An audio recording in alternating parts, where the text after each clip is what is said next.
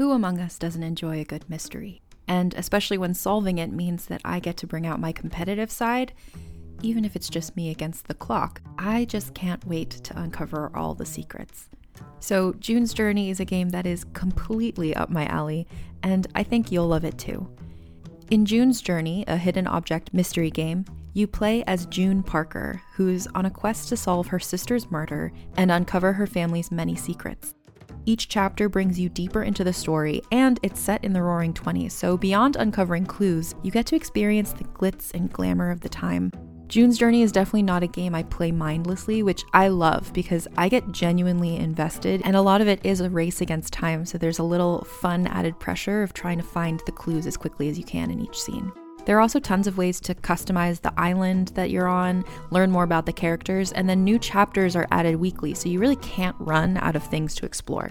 So if you think you're up to solve this case, download June's Journey for free today on iOS or Android, or play on PC through Facebook Games. June needs your help, detective. This episode is brought to you by Paramount Plus. Get in, loser! Mean Girls is now streaming on Paramount Plus. Join Cady Heron as she meets the plastics in Tina Fey's new twist on the modern classic. Get ready for more of the rumors, backstabbing, and jokes you loved from the original movie with some fetch surprises. Rated PG 13. Wear pink and head to ParamountPlus.com to try it free. Hi, I'm Keegan. And I'm Madigan. And you're listening to Your Angry Neighborhood Feminist. This is a podcast where we explore the world through our own personal feminist perspectives. Hello, hello. Hi. What is up? It's always weird whenever we do two episodes in a night because it feels like we have to do this whole like how are you doing Yeah. thing even Well, I though we just did it. An update from like two minutes ago. I peed. I Cool. broke my dog's heart thinking that I was done recording for the night and that I would It get to cuddle happens. with her. Um, but that's all that's really new with me. We just recorded the mini episode discussing um, the results of the Breonna Taylor grand jury and the death of Ruth Bader Ginsburg. So it was a bit of a heavy uh, mini. Yeah, we're in a great place mentally, is what Yeah. you're saying. But I- Basically, all of 2020 has been in this wonderful headspace. Right. But I do have to say that moving on to talking about women that inspire us, our forgotten feminist faves, is probably the best antidote for us to shift our perspective a bit. Find some women that were inspiring in some way, and hopefully uh, temporarily change our mindset for a little bit. Totally. So this is Hispanic Heritage Month, which I looked up because I think it's so interesting that Hispanic Heritage Month, usually when you have a month like Black Black History Month or something like that, it's like the entire month of February or whatever. Yeah. Women's History Month is like the entire month of March. But Hispanic Heritage Month is from September 15th to October 15th. so it kind of straddles two different months. Yeah. But because it is, we are in the midst of Hispanic Heritage Month, we wanted to focus on some wonderful ladies of Latinx or Hispanic descent for you all Yes. today. So I'm going to go first, and mine is not super forgotten, but I actually didn't know very much about her. And with the death of Ruth Bader Ginsburg, I thought it would be a good time to talk about another woman who is currently on the Supreme Court, and that is Sonia Sotomayor. Oh, So Sonia Sotomayor was born in New York City in the Bronx on June 25th, 1954, and her father Juan and her mother Selena were both born in Puerto Rico.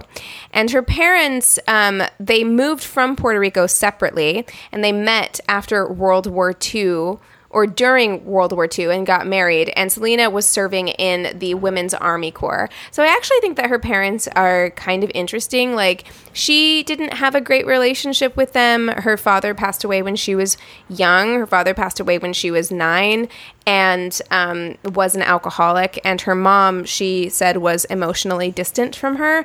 But they grew up in the projects, like children of immigrants, very hardworking parents, because her father had a third grade education and didn't speak English. So he was a wow. yeah, he was a tool I mean, luck- worker. yeah, luckily, you know, my ex boyfriend lived in the Bronx, and his grandmother and mother were immigrants from the Dominican Republic, and his father was an immigrant from Puerto Rico.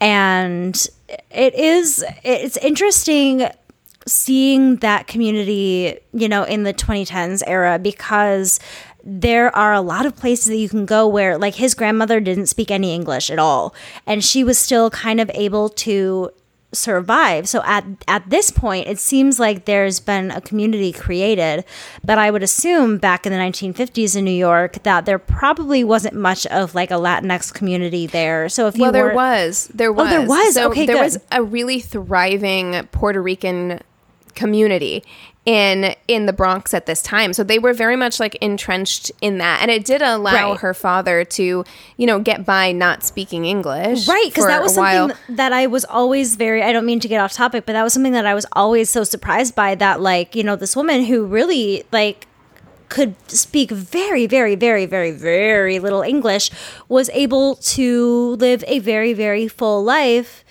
in the Bronx and get by without really having to know the language. Well, you know, if you have the right community around you, that can still happen. Like a good friend of mine who I know used to listen to the show. I don't know if she still does, but if she does, hi, Denise. But she, um, you know, is Mexican American and her mother speaks very little English to this Yeah. day.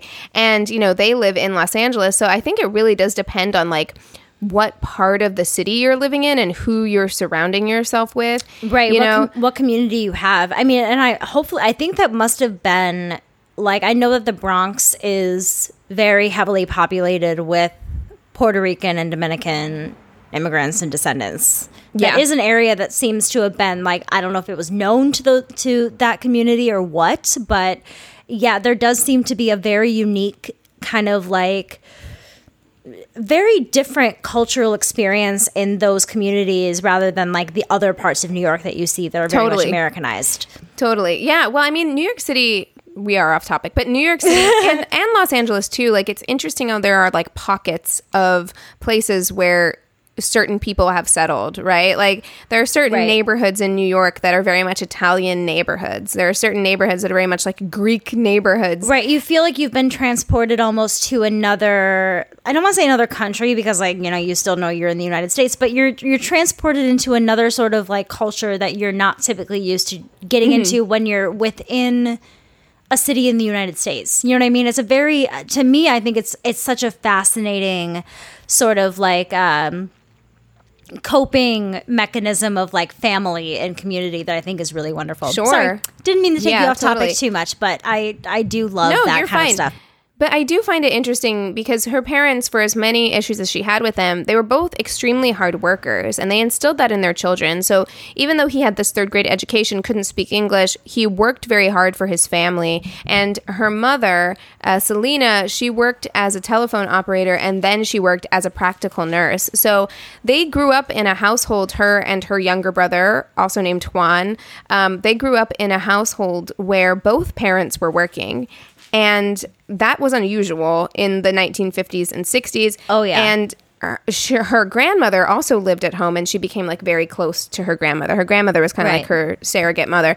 Um, but they must have instilled something because they had one child who went on to become a Supreme Court justice, and they had another, her younger brother, who grew up to become a physician and then later a university professor in Syracuse. So, I mean, yeah, I think there's definitely something to say for kids of high achieving parents where there is a sort of expectation where if it's not ever explicitly put on them, that it is kind of implicitly put on them that they feel Right. like they need to succeed in some ways in order to maybe even like have that connection with their parents because totally. they were so oh successful. yeah, You know? Yeah.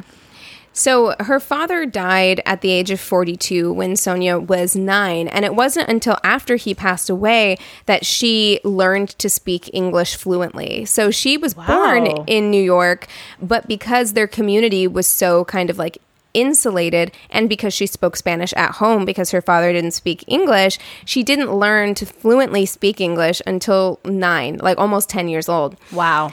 She was really taken by Nancy Drew books at a young age. And so at first she wanted to become a detective, but she had type 1 diabetes and she knew that, like, um, this might not be the career path that's going to work for you. So instead, she began watching TV and she started watching Perry Mason on TV and decided conclusively from like that moment on that she was going to go into law. Like she said, like, that was it. At 10, I was like, I'm going to go into law. And, I, and she never looked back. It's funny So- how those things when you're young like imprint on you when you just see that one TV show or read that one thing where you had no idea that you would be interested in it. And that one thing comes up and you're like, okay, yeah, I'm going to do that. You know what made me want to go into law? Legally Blonde. That's right. I watched that and I was like, I want to be a lawyer. I can be fabulous and Every kid in the early aughts wanted to be Elle Woods. And That's right. so even though Sonia and her mother weren't close, uh, she credits her mother Selena with her success. Her mother put a lot of emphasis on education and bought her children an Encyclopedia Britannica, which was very unusual in their neighborhood. I mean, probably just unusual in general for your mom to be like, read this, you know, an Encyclopedia Br- Britannica. And also, those things weren't cheap. So I imagine that it was a bit of an investment for No, like for her people, children. people made like a livelihood off of selling encyclopedias. Yeah, like they're pretty you know, they, expensive. they were expensive and they were very, very dense. Can you imagine being a kid and having your parents giving you encyclopedias as a present? I would be like, no. return Thank it. you, please. Yeah.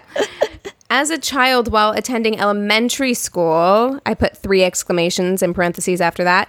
Sonia worked at a retail store and a hospital in elementary school, which I'm like, what? Who I mean, my dad you? was a caddy in elementary school, which I even thought was a bit extreme for a child. But like, But imagine a child like helping. You're like trying to get into the fitting room, and there's like a little girl who's like, "Can I help you find anything else?" Like I'd be like, "Oh, I don't think Can so." I help you find your mom? Yes. Where's Like- your parent?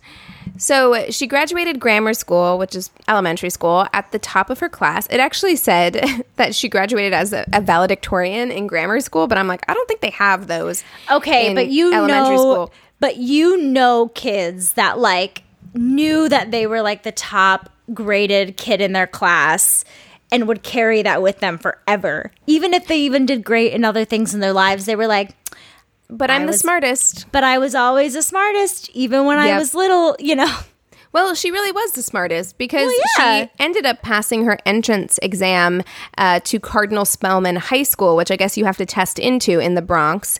And she attended Cardinal Spellman and was on the forensics team and was elected to student government. And then she graduated as valedictorian in 1972. So she's because an of overachiever. course she did. Would you expect anything less from Sonia? You know Sonia. Right. She is an overachiever.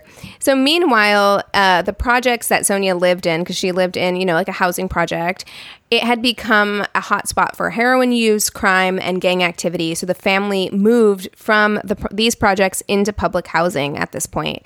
After high school, she earned a full ride scholarship to Princeton. And um, Princeton at the time had very, very few women in attendance and even fewer Latinx or Hispanic people. There were only about 20 Latinx or, or people of Hispanic descent in the entire school at the time. So, having not learned English fluently until nearly the age of 10, her reading and writing skills were not up to par with her classmates, who I'm sure had been prepped to go to Princeton for like their entire lives Yeah. So she but you know she was prideful. I'd be the same way. She didn't want to ask mm-hmm. for help. So she worked super hard. She would oftentimes spend long hours in the library over summers to study and sought out her professors in their off time and her off time for one-on-one time to shore up her knowledge in reading and writing. That is self motivation I wish I had. me too. She became a student activist and she was the co chair of the Acción Puerto Riqueña organization, which served as a local and political hub and sought more opportunities for Puerto Rican students. As an activist, she focused on faculty hiring and curriculum because Princeton did not have a single full time Latino professor nor any classes on Latin American studies at her time there. So, Wow. She met with the university president, William G. Bowen, in her sophomore year and saw no results. Like he was like, mm, thank you, but no thank you. I know what I'm doing, little girl. So she went to um, the New York Times and basically said that quote princeton is following a policy of benign neutrality and is not making substantive efforts to change. So accion puerto riqueña filed a formal letter of complaint in 1974 with the department of health education and welfare and uh, saying that the school discriminated in its hiring and admission practices. And she wrote an opinion piece for the daily princetonian at the same of the same theme. So she just basically was like I'm going to be relentless until I get what I want. Right, You exactly. can kind of see. well, and she's very smart because she knows that you know, okay, I went through the channel of trying to speak with the president, going that way, you know, of the of the university. Well, that didn't work. The media is the best way to go about it. You know, you find the biggest and best news source that will take your story and talk about it because that is the best way to put pressure on any situation. Yeah, and make a nuisance of yourself. Like Yeah. be so loud they can't ignore you. Exactly. Basically, I think is something that she learned pretty early on. Right. So the the university after that did begin to hire Latino faculty, and Sotomayor uh, established like an actually decent relationship with Bowen after that, and they they had kind of a little bit more of a working relationship. It's it's almost like not that I want to call him a bully, but it's almost like a bully where like you have to stand up to them, and then they admire your strength. Right. you know. or you like or you have like for for me like when I got suspended with that kid for like quote unquote fighting there was that day where that we were just kind of like stuck in the principal's office together and like saw the sides of humanity in each other and we're like okay we can be cool now you know what I Oh, mean yeah. Mhm. so she also ran an after school program for local children and volunteered as an interpreter for Latino patients at the Trenton Psychiatric Hospital, which I think is just like such a wonderful. Like what an incredible way to give back at the Well, psychiatric what- hospital. what a thing that I'd never even thought about. Like to help somebody who, because that's so important. Like when there's a physical ailment, you can see it, there's x rays. When there's a mental ailment, like it all comes from you expressing how you're feeling. Right, so the fact that she was able to acknowledge that that's a specific group of people that she's able to help, that's really cool. I don't know if I Yeah. have thought of that. Totally.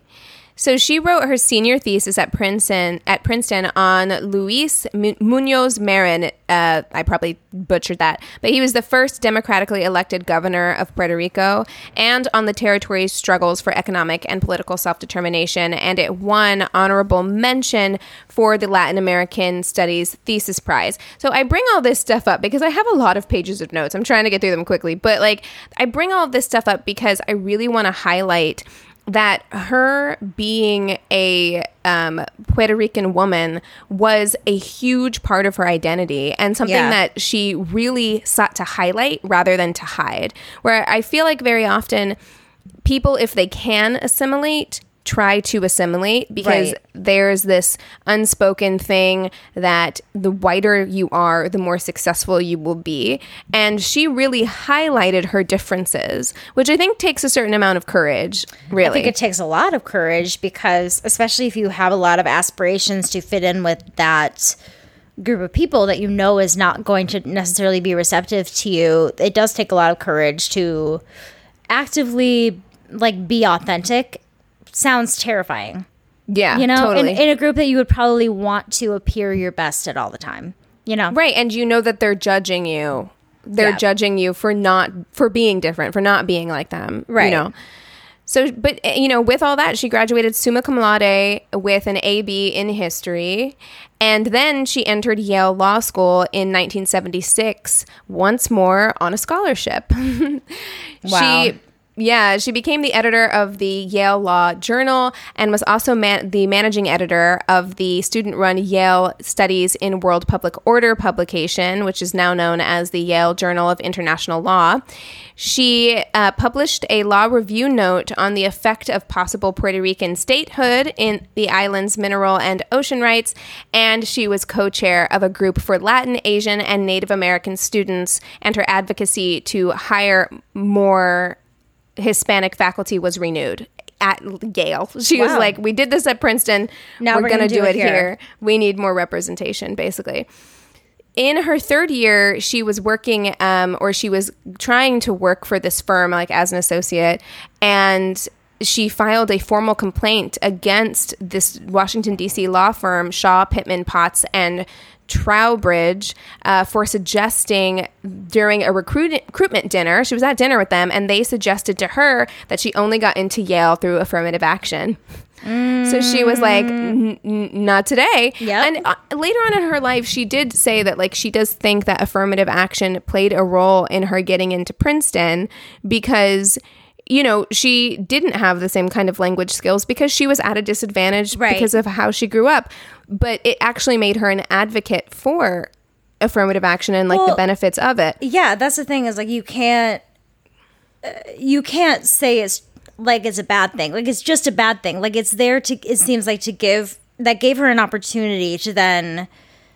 When she graduated summa cum laude, so it's not like she eh, didn't Yeah. hold her own. It's not like she didn't prove herself at Princeton. Well, right, with but, like, all of her her like be- classmates who had far more advantages than she did, and she Right. still managed to come out on top. Right. There just needs to be like there needs to be I feel like those things in place, especially at one point, in order to have there be less discrimination on like the hundred students percent. that are going into schools. For sure, for sure. I mean, and- and that was Princeton, that wasn't Yale. So once they suggested this during a recruitment dinner, she refused to be interviewed by them further and filed a complaint with the Faculty Student Tribunal, which ruled in her favor. The firm did eventually apologize, and that apology was published in the Washington Post. Damn. After graduating from Yale, she was admitted into the New York Bar Association and she was hired right out of law school as an assistant district attorney under the New York County District Attorney uh, Robert Morgenthau starting in 1979. She worked she worked super hard. So I, I edited out the fact that she did get married during this time because she didn't get divorced around this time. Part in part because she worked so hard. She was working Right. 15 hour days and she gained a reputation for being driven and for her preparedness and she had a you know this was the time in New York City where it was like crime was at an all-time fucking high Yeah. so she was working very very hard as like an assistant DA but she had a real zeal for prosecuting child pornography cases Oh. which was unusual at the time like we didn't really as a society come to terms with like child abuse sexual abuse and Well, things I mean, like just that child abuse in general, I feel like today is still something that for a lot of people is really hard to talk about. Yeah, for sure. Uh, so in 1984, she went into private practice and became a partner in 1988, but then she left the firm in 1992 when she became a judge. Now, pause on her becoming a judge because I want to talk about, in addition to her work at the law firm, she also continued her public service work. So in 1987, the governor of New York, Mario Cuomo, sound familiar? Sure Uh, does. appointed Sotomayor to the board of the State of New York Mortgage Agency, which she served on until 1992.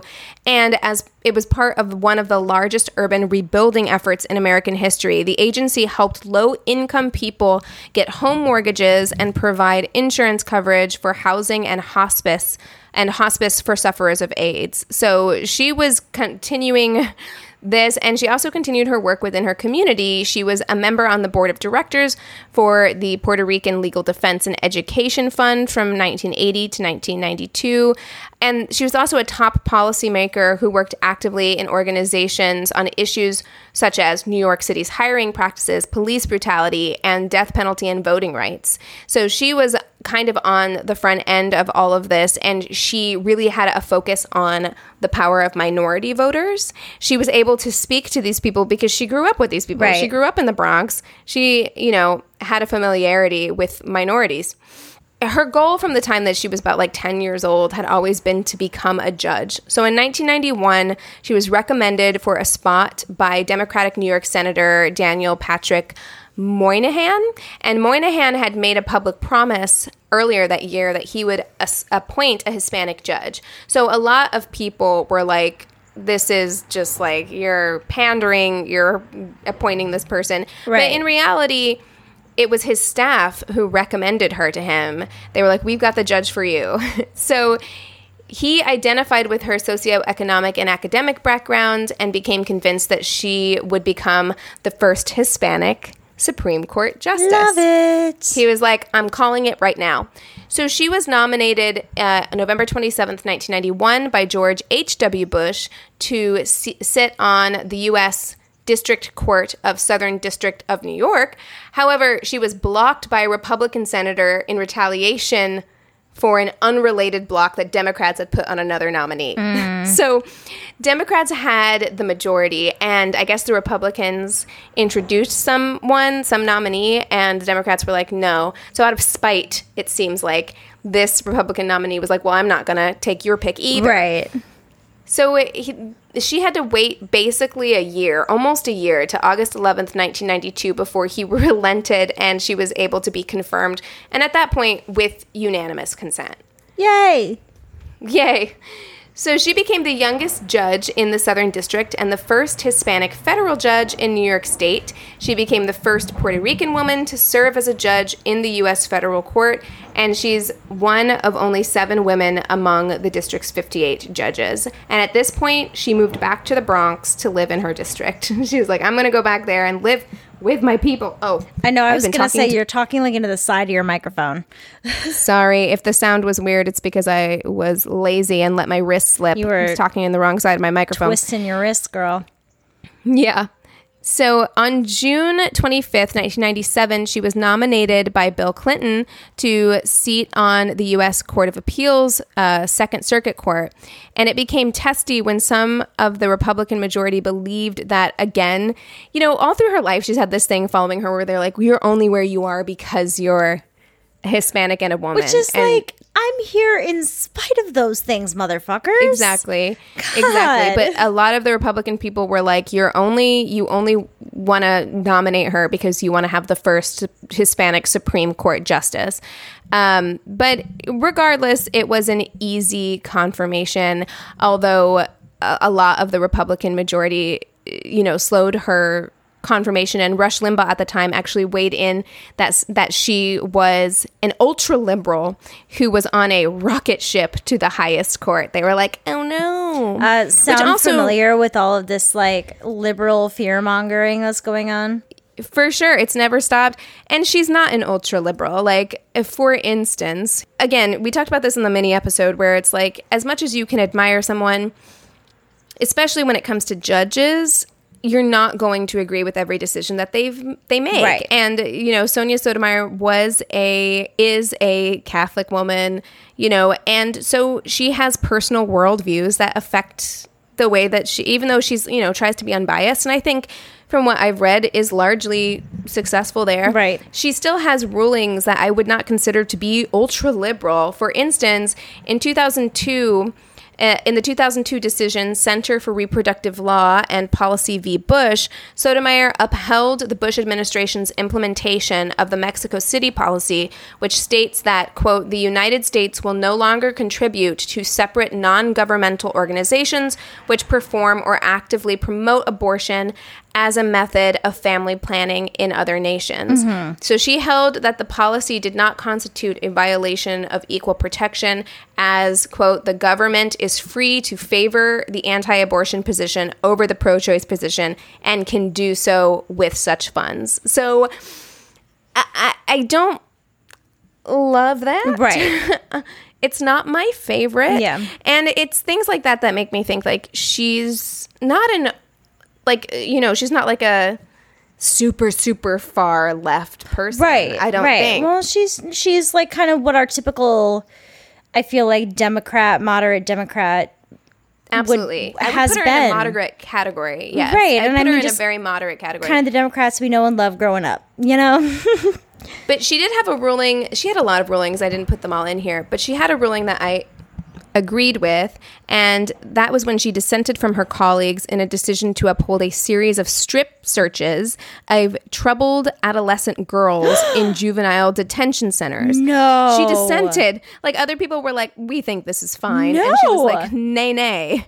So um, she agreed that some of the strip searches at the issue uh, in the case were lawful. She would have held that due to quote the severely intrusive nature of strip searches they should not be allowed quote in the absence of individualized suspicion of adolescents who have never been charged with a crime Yeah. so basically they were just like um these troubled adolescent girls we don't know what they're up to we have the right to strip search them without any cause Right. Well, and you know, the types of people that go into law enforcement are not always the most savory people, especially when it comes to the people that choose to work in the prison system. So if you're allowing these people to just kind of give strip searches for no reason, you are asking for like a ground of pedophiles Corruption, really right. like it's just it's disgusting you're you're welcoming those people in Totally. Uh, so, following Barack Obama's 2008 presidential election, there was speculation immediately that Sotomayor would be the leading candidate for the Supreme Court seat. And there were New York Senators Chuck Schumer and Kirsten Gillibrand. They wrote a joint letter to Obama urging him to appoint Sotomayor to the Supreme Court should a vacancy arise. So they contacted her on April 27th, 2009, with the possibility of a nomination. And then later, like three days later, Justice David Souter's retirement plans leaked to the media, and so she received early attention. They were like, "It's coming." We know he's retiring. It's going to be here for you. Right. So on May 25th, he uh, Obama informed Sotomayor of his choice. She later said, quote, I had my hand over my chest trying to calm my beating heart, literally. she's like, this is the thing that she's been working towards her whole life. Yeah. Uh, so the next day, Obama nominated her, and she became only the second jurist to be nominated to three different judicial positions by three different presidents. Wow, that's true. Yeah. So George H.W., Bill Clinton. Clinton, and now Obama. Damn. Of course, the strongest criticism of her nomination came from conservatives and some Republican senator- senators because she had said uh, in a speech in 2001 at a Berkeley Law lecture, she said, quote, I would hope that a wise Latina woman with the richness of her experiences would more often than not reach a better conclusion than a white male who hasn't lived that life. Mm-hmm. And the white men lost their minds. Well, she was They right. lost their shit. Because they don't like it when the when the truth is spoken. Yeah, I mean, Rush Limbaugh and Newt Gingrich called Sotomayor racist over her remarks, racist against white men. Uh, It's really an epidemic. we really need to be easier on the white men. v worried about that. They're very sensitive. Yes, Uh, they are. They really honestly, are They're so sensitive. and we're snowflakes. Whatever. But Newt Gingrich did later like backtrack from calling her a racist. He like softened it later on. But on July 28th, 2009, the Senate Judiciary Committee voted 13 to 6 in favor of her nomination, sending it to the full Senate for a final confirmation vote. Every Democrat voted in favor, as did one Republican, Lindsey Graham. Oh, Weird. Like that feels strange All to me knowing who I Lindsey mean, Graham is now. thanks. Yeah. On August sixth, two 2009, she was confirmed uh, and she was sworn in on August 8th, and she is the first Hispanic to serve on the Supreme Court. She also administered the oath to Vice President Joe Biden for his inauguration for the second term, and she became the first Hispanic and fourth woman to administer the oath to a president or vice president. By the end of her fifth year on the court, she had become especially visible in oral arguments and in passionate dissents from various majority rulings, especially those involving issues of race, gender, and ethnic identity. In her reading of the constitutionality of the Obama health care law favoring the poor and disabled, she sided with Ruth Bader Ginsburg against fellow liberals Breyer and Kagan.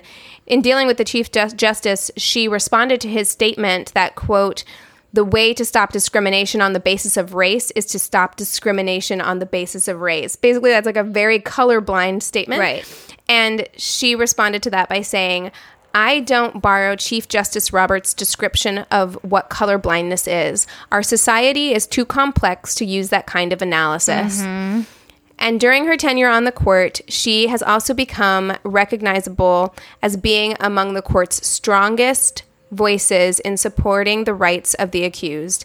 She has been identified as the foremost voice on the court calling for reforming criminal justice education, in particular as it relates to misconduct by police and prosecutors, abuses in prisons, and concerns about how the death penalty is used. So she's really like a very strong advocate for prisoners' rights and just basically underprivileged people. Yeah. I'm like, this is why it's so important to have people who have different kinds of life experiences serving on these courts. Yeah. Because she is able to bring her own life experience to the table in the in a way that like a rich white guy Right. whose parents sent him to Harvard, you know, who was always groomed for that kind of life Right. is not going to be able to. Like she she brought that she had an understanding of like she knew people like this from her neighborhood. Of course. She knows she she was very um, vocal about talking about how she believes that most people who are in jail for petty crimes are there because of circumstances. Right. You know, like like she though she was very she tough an on unders- criminals. right she hadn't but she had an understanding of you know kind of the understanding behind a lot of criminal behavior and i think that's something that a lot of um, the criminal just the criminal justice system does not understand is that you know there are circumstances that lead people to live uh, certain lives and make certain choices and things like that. So the fact that there is somebody with a different sense of um, humility and a different background who is able to see things from maybe a different perspective is so important. And that's why, like, really, you know, the the goal of this country from the beginning, I feel, you know, they said for the people by the people, we should be seeing ourselves reflected in our government. So the more and more that happens, the more that we are actually going to be represented, and that's why it's so important that we have Right. a vast it's incredibly major- of, you know variety of people.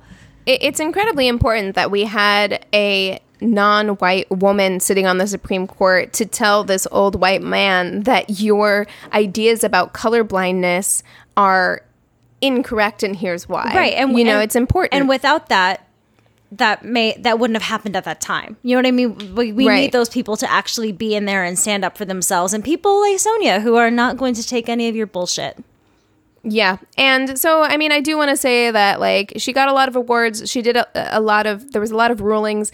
They're not all going to be good. I'm sure there are going to be people in our comments who are like, well, what about this thing she did? What about that thing Totally. she did? I'm, they're, they're not all good. Right. However, she was still a trailblazer, is still a trailblazer. She did, you know, history was made when she joined the Supreme Court. And I think that that is something worth recognizing and talking about, especially during Hispanic Heritage Month. yes So, exactly well the woman i'm talking about is nowhere near close to sonia um, oh dear. all right are you ready I'm ready. Okay. So, I am going to be telling you today about Ana Mendieta. An- Okay, I don't know who this person is. Are you ready? I'm ready. All right, I'm going to start you off with a bang. Are you ready? I'm actually going to work backwards. I'm going to tell you guys. I don't know. I'm a, a little worried. You've asked me if I'm ready like three times. now I'm now I don't know. I didn't realize I did that. Um, I'm going to actually start at the end and then go back to the beginning and work our way back to it because. Your mac your microphone's backwards. Shut up. okay. So I'm actually going to start at the end of the story and work my way back to the beginning and then meet back at the end. So on September 8th, 1985, in Greenwich Village, New York City, a woman fell 33 stories onto a deli roof and died. Was she pushed? Mystery. I feel like unsolved mystery theme song should be playing right now. I know, right? Like I should have some really slow music playing underneath what I'm like telling. Well, I've got to say, this threw me for a loop because when I first read about this woman, her death was not mentioned. And so I'm like reading her Wikipedia page and like going through it and super inspired by this woman. And then that happened. So I was like, I have to start with that because I was taken for a loop when I got to that point of her story. Yeah. So let's go back to Havana, Cuba in 1948 when Ana Mendieta was born to an attorney father and a chemist slash researcher as a mother, which I was like, okay. 19 Woman in STEM. I know. Hi. 1948, woman in STEM in Havana, Cuba seems uh, very, very progressive to me. So, two years after the Cuban authoritarian government was overthrown by Fidel Castro, so this is 1961, Ana was sent to the United States along with 14,000 other Cuban children as part of the Operation Pedro Pan. So, do you know anything about like the mass like migration of Cuban children? No, I don't. So during this time, parents started to kind of hear these rumors and started to get a little bit apprehensive over Fidel Castro possibly taking away parental rights of the parents and placing children into communist indoctrination centers. Um, so, and this was kind of like these rumors were starting to kind of be. Um, taken more as fact when schools started being shut down, especially like Catholic schools and private schools were being shut down. So parents in Cuba were very, very scared that their children would be taken away from them. So this plan was arranged to get you know, obviously this very, very, very large amount of children out of the country within this like two year span between 1960 and 1962. So between those two years, 14,000 children left. And it was not obviously great circumstances. Um, so Anna was 12 years old and she was able to travel with her sister Raquelin, who was 15. And they were lucky enough to actually stay together because their parents signed a power of attorney. So she did come from like a prominent middle class family. I guess in her family, there were a lot of like prominent politicians and stuff. So she did, um, you know, seem She had like some leverage, some power. possibly some leverage in order to stay with her sister because I did read a lot of articles of experiences of other children who went through this where they did not have that same experience. And so they were lucky enough to at least have each other, but that was kind of where their luck ends. So for the first few weeks that they are in the United States, they flew into Miami and they were stuck in refugee camps for two years. For two years, sorry. Whoa. No, no, no, not for two years. Sorry. Two oh, weeks. oh my god. I was like, Jesus, that's so long. Okay, my next note was two years. so Anna's next two years in the United States consisted of constantly shuffling between foster homes and orphanages, and she lived in the town of Dubuque, Iowa, which I am somewhat familiar with Dubuque, Iowa, because I'm a Minnesotan. Do you know anything about Iowa? Probably not. Literally nothing but corn. So this Right? is actually pretty much big on corn? It's a lot of corn, yeah. So this is actually Iowa's oldest city, and it's among one of the oldest settlements west of the Mississippi. Yes, I went on Dubuque, Iowa's Wikipedia page to get this information. So another thing I learned on Dubuque, Iowa's uh, Wikipedia page was that there was a lot of Irish and German immigrants. So us being from the Midwest, we kind of probably have an idea of what Iowa is. I have a lot of experience with Iowans, I- Iowans in my life. Iowans, yeah, I think. And it is a very, very farm like state. I mean, even the larger cities are really not large cities. It's a very different. Um, Right. Yeah. I don't mean this as an insult in any way, but Iowa is one of those states that I feel like people kind of forget about. Yeah. Like it's just one of those places that I, I don't feel hated like a lot driving of through people. it. Yeah. Oh gosh. I mean, It's so again not to offend anyone, but when I drove through Kansas, I felt the same Yeah. way. It, and it's not it's not an insult. It's just like one of those things where there's nothing in Iowa specifically that I would be like, I'm going to travel to Iowa for this. Yeah, you know. exactly. So she I'm sure it's beautiful. I mean, yeah, everybody everybody's hometown has something about it that's like wonderful. You know what I mean? I've heard that um, Des Moines is like awesome, you know, and there's a lot of college towns and things like that too, which is wonderful. So she stayed in Iowa and she was kind of shuffled around to different foster homes and orphanages and group homes and things like that. So the first two years in the in the United States were really um, not a secure time for her. And she was 12 years old when she came to the United States. So that's really like a time in everybody's lives where they're kind of coming into their own. And she was kind of had this forced independence where I feel like this time really had a lasting impact on her life. So, luckily, after those two years, the girls were reunited with their mother and their younger brother in 1966. Um, her father was unable to join them until 1979 because he spent 18 years as a political prisoner in Cuba for his involvement in the Bay of Pigs invasion. Yikes. So that was a lot. That's a lot of years of, of worry. Um, but he did make it out, and he got to the United States.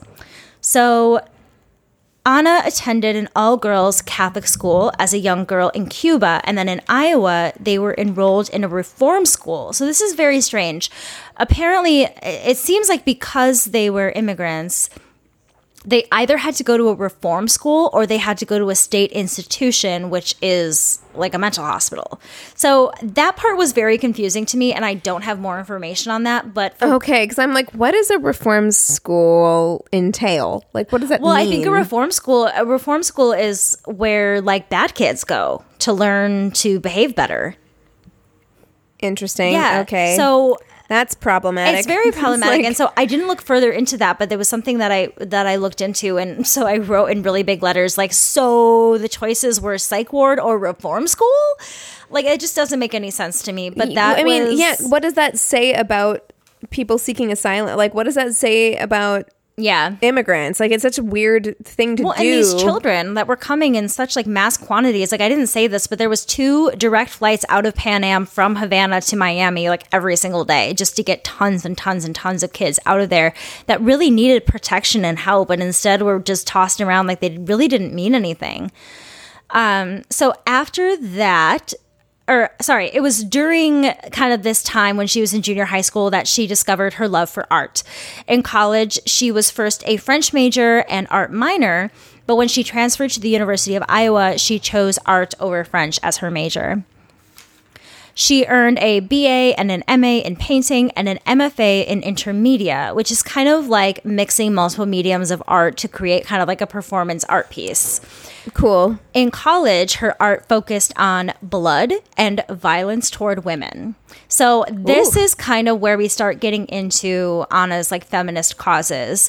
Her life in Cuba and immigrating over to the United States and a lot of the violence that she witnessed and experienced um, was a is a really really big part of her identity, and also specifically, she grew a big interest in um, like spiritual teachings and religion and primitive rituals, even during this time, as a way to kind of uh, help her body feel more connected to the earth and more connected to where she's from. She just always felt very displaced. So after she graduated from uh, the University of Iowa, she me- moved to New York. So in New York, her art focused heavily on being displaced from her family as a child, and the themes that she covered mostly in her art were feminism, violence, life and death, and place and belonging. Her works are often associated also with the four elements of nature, as she, like I said, tried to connect this like physical and spiritual being to the earth. So she would go out into nature and use the things that you would find, you know, mud, twigs, different things like that, and use that as her materials for her art. So this is what she says about her artwork. Through my earth body sculptures, I become one with earth. I become an extension of nature, and the nature becomes an extension of my body. This obsessive act of reasserting my ties with the earth is really the reactivation of primeval beliefs. An omnipresent female force, the after image of being encompassing within the womb, is a manifestation of my thirst for being. So she produced over 200 works of art using earth as a sculptural medium, and her techniques were inspired by Afro Cuban traditions. In 1978, Anna joined the membership of Artists in Residence, or AIR, uh, the AIR Gallery in New York, which was the first gallery for women in the United States. And so this was a group of female artists around her that were like kind of at the forefront of like that wave of feminism, kind kind of the second wave of feminism in New York in the art community. So she was like a part of this group of women that was really making a big difference.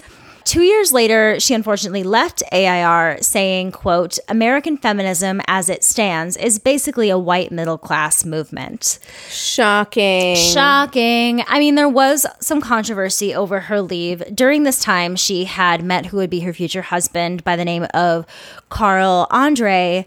And a lot of people say that he was probably also a really big influence as to why she left. So she first met Carl Andre, where he served on a panel titled, How Has Women's Art Practices Affect Male Artists' Social Attitudes? Which, yeah, I was like, girl, why did you think that was a good thing? I wouldn't say to go I mean, talk to I that guess guy. I would need to know more about like what he means because Right. like my knee jerk reaction is like it's not about you. Why are you making this about you? But maybe he meant it in I don't know, like maybe he meant it not I don't want to say positive. Positive sounds like a wrong word, but like maybe he meant it in that How are they influencing it? Yeah, in a positive He- way. He's a real piece of shit, which makes me feel Oh. like probably Well, not. But there must have been something then. in that to make her because she was a very headstrong woman and like obviously had really strong beliefs in feminism and intersectionality but as you know well. what? And I've known lots of very smart, capable, Exactly. strong women who end up in relationships with abusive assholes. Right. Like, well, and it's interesting that she states her reason for leaving as, you know, feminism being a white middle class, you know, group, which is true, especially during that time. It definitely was. So everything she's saying is 100% true. But I also wonder if there was like, some pressure from him in a way to to see those things to say those things. Because to, to me it seemed like it was a group of women that were finally understanding like what she was about.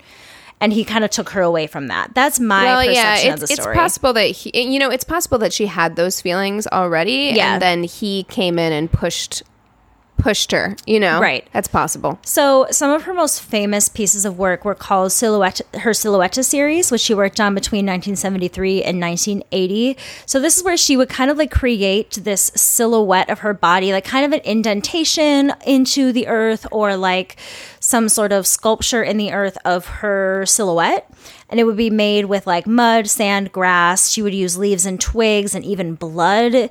Um, and she would make these like body prints, sometimes into the ground or into walls, um, to kind of display kind of the different, like very violent acts of domestic violence in a very natural setting. So, this is what she says about that.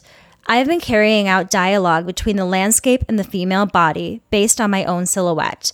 I believe this has been a direct result of my having been torn from my homeland during my adolescence. I am overwhelmed by the feeling of being cast from the womb, or nature. My art is a way I reestablish the bonds that unite me to the universe. It is a return to the maternal source. She often used the naked body as well to explore and connect with the earth, which is like she would get naked and lay in the earth, which to me, I'm like, oh, that sounds eh, dangerous. To me, I'm a little concerned about like ticks, yeah. bugs I- crawling into places. I can't even sleep without underwear on. Like, I'll sleep with nothing on but my underwear, but there has to be underwear on because I don't want anything going near my vagina. I yeah, I don't love it. Yeah, right? You know what I mean? Personally. Like just don't want the thoughts of like bugs getting near my vagina at all. So, like I said, she did use a lot of blood in her work. And the first time she used blood was in 1972 when she performed a piece called Untitled Death of a Chicken. And I am going to give a trigger warning to all the vegans listening right now for just a few Oh, seconds. dear. Like, just hit fast forward like 40 seconds. So, in this, she would stand naked and she held a freshly decapitated chicken at her. Sorry. She held a freshly decapitated chicken by its feet as blood splattered all over her naked body. Uh, I mean, look, look, look. I'm not an art critic. Right. It's not my favorite. Yeah. Personally, it's not for me. Yeah. But But Okay. I mean, it's a it's she's making a point, you know. it, you're making a statement. You sure are. This next one was like very moving to me. So she was absolutely appalled by the brutal rape and murder of Sarah Ann Ottens in 1973, who was a nursing student at her alma mater of the University of Iowa.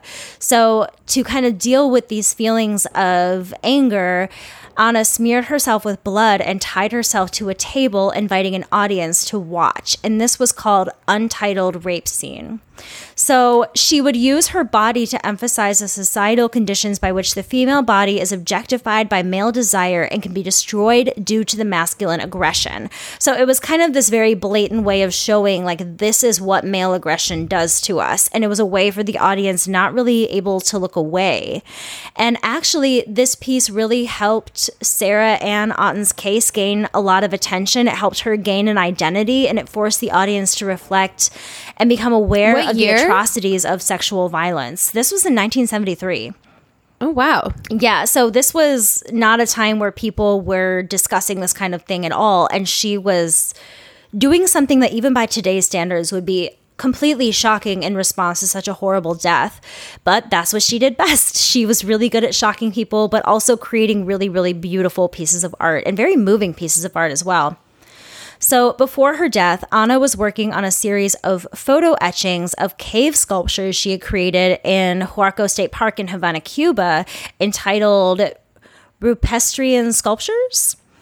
Um, so that refers to living among rocks, and she was also influenced by the Taino people, who are the native inha- inhabitants of pre-Hispanic Antilles. She completed five photographs before passing away in 1985, and her book, the uh, Ana Mendieta Book of Works, was published in 1993. She also did a couple of uh, film pieces. One of them that I thought sounds really cool was called Creek, where she portrayed Ophelia from Hamlet, and it's where she kind of emerges underwater as Ophelia, which I've always really loved Hamlet and Ophelia's character, so that was really cool. Yeah. Um, and there's actually going to be more things released from her fairly soon, as in 2016, there was a documentary started by her niece named Raquel Cecilia Mendieta. And as of 2019, that documentary is in post production. So a lot of these uncovered films that had never been seen before were opened up by her niece for this documentary in particular. Wow. It's that's amazing. Very cool. So let's go back to the very beginning of this, uh, my part of this story. So, like I said, on September 8th, 1985, in New York City, Anna fell from her 34th floor apartment in Greenwich Village, where she lived with her husband of eight months, who may Okay. or may not have pushed her out. I mean, window. I. Uh, yeah, I guess. Do you wanna hear the evidence? yes, please. Okay, so she fell, like I said, she fell 33 stories and actually landed on the roof of a deli. And there was a man, there was a doorman working nearby that heard a woman screaming, no, no, no, before hearing somebody crash to Mm-hmm. the ground. Like, absolutely just heartbreaking. But unfortunately, So, there were no eyewitnesses. Yeah, so he got off. He makes a 911 call, and this is what he says. My wife is an artist, and I'm an artist, and we had a quarrel about the fact that I was more uh, exposed to the public than she was. And she, That's what you're gonna say in your fucking nine one one call, you piece of shit. Oh my god. and she went to the bedroom, and I went after her, and she went out the window. That was his 911 call. So apparently, she was too proud to think that her husband would be more successful than her, so she jumped out what the a window. weird thing to bring up in a nine one. Even if even if that's what happened, it's strange to bring that up in a nine one one call. Yeah. like Well, he was trying to in cover his tracks right exactly, because a normal person in that moment. Like if your wife has just jumped out of a window, you're in shock. You're calling. Yeah. I understand everyone responds differently, but that is so weird. It's a very and it's a very like you see we're both artists and you know it's just this very weird way of saying it. So he was charged with manslaughter. Uh, the legal proceedings lasted for three years, with Carl Andre's lawyer describing Anna's death as an accident or suicide the entire time. And unfortunately, the judge found him not guilty of on the grounds of reasonable doubt. So there was some things that were said during the trial that I feel like showed self-defense. There were like new scratch wounds on his nose and on his arms, I believe, that would show that she may have been trying to fight back. Also with the doorman hearing, you know, a woman saying no, but unfortunately at that time and especially with someone falling out a window, there can't really be I guess that much evidence there to prove if she'd been pushed. I guess maybe the trajectory of how she went down. But like that just seems really difficult to determine. So I mean, it would be hard to prove, but yeah, I suppose it would be hard to prove with forensic evidence. But I'm like, you have not an eyewitness, but you do have a witness there who can say, like, I heard her yelling. Yeah, exactly. So feminists of the world were enraged with this. Everybody felt, especially you know the Hispanic community and particularly particularly the Cuban community, uh, truly had a love for Ana and.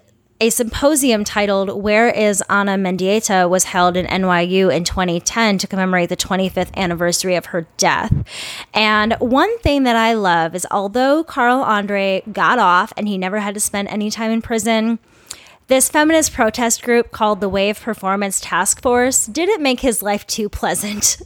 so I bet. they staged a protest in front of the Dia Art Foundation's retrospective on Carl Andre in 2014, where the demonstrators dropped animal blood and guts in front of the establishment wearing transparent tracksuits with I wish Ana Mendieta was still alive written on them. They did it again in March 2015 to protest the retrospective of Carl Andre at another gallery where the protest cried loudly in the main gallery, made silhouettes in the snow on museum grounds, staining it with paprika, sprinkles, and fake blood. And again in April 2017, protests at yet another Andre retrospective handed out cards saying, Carl Andre is at MOCA Geffen. Donde está Ana Mendieta? I am glad that this is going to follow him and haunt him for the rest of his life. It's not enough. No, it's not enough at all. So, oh, here I just found that note. Yes, he has fresh. He had fresh scratches on his nose and forearm, and also his stories weren't matching. I guess when he gave his story to the police, it was different from the story that he had given on the nine one one call. But the other thing that I also forgot to mention was that he was not tried in front of a jury. He was just tried in front of one judge. Right, which is what I figured from what you said. Yeah. But um uh well that's unsatisfying. I know it's unsatisfying, but it is in a way because there's this like she was still fairly young when she passed away, and she was this very, very radical, very out there feminist to the point where I feel like that's like the feminism that like your parents warned you about when you were younger, like the crazy oh, bra burning type. Yeah, yeah, yeah. But she made such this lasting impact specifically on like the Cuban community and she has such a a following of people that just like genuinely really love her that like so many years after her death, like 30 some years after her death, we can still be protesting her husband's work. I mean, to me, like the legacy sometimes that people have is almost as important as the lives that they lived because while her artwork was so impactful and jarring and important at the time, her artwork is almost, I feel like, living even longer because of what the feminist community has made her into. totally. You know what I mean? Yeah, because totally. as much as she was like this feminist, headstrong artist, I don't think during her life she had that community behind her. And that's something that she got posthumously that I think has made her art. They always say that artists are, you know, don't get the recognition they deserve in their life. Well, they don't because they're ahead of their always the thing. Because artists are always ahead of their time. They they see things I feel like that other people just don't see, and she was able to also display things in ways that nobody did in the seventies.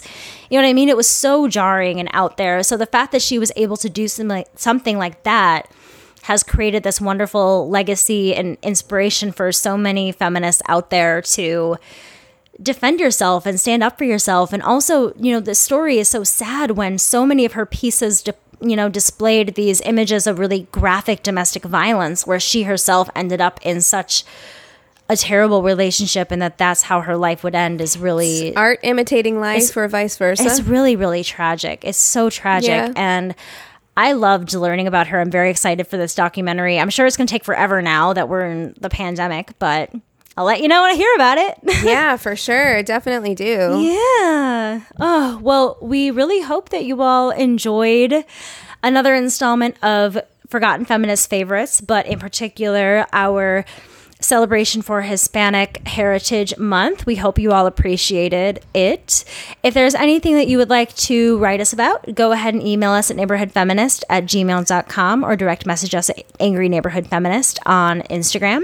You can also follow us on Twitter at YANF Podcast. Y A N F podcast. We have a Facebook business and group page. You can rate and review us on the business page and chat with your fellow listeners on the group page. They're all super nice, I promise. You can also rate and review us on Apple Podcasts. That is the number one way to help us and to help other people find our show, and we appreciate it so much. And to thank you, you will be featured on Reviews Day Tuesday on our Instagram. Last but simply not least, if you haven't already, go ahead and check out the RadioPublic app. It is a free way for you to listen to us, and it helps us just a teeny tiny bit. All right, with all of that being said, we encourage you to rage on. Bye.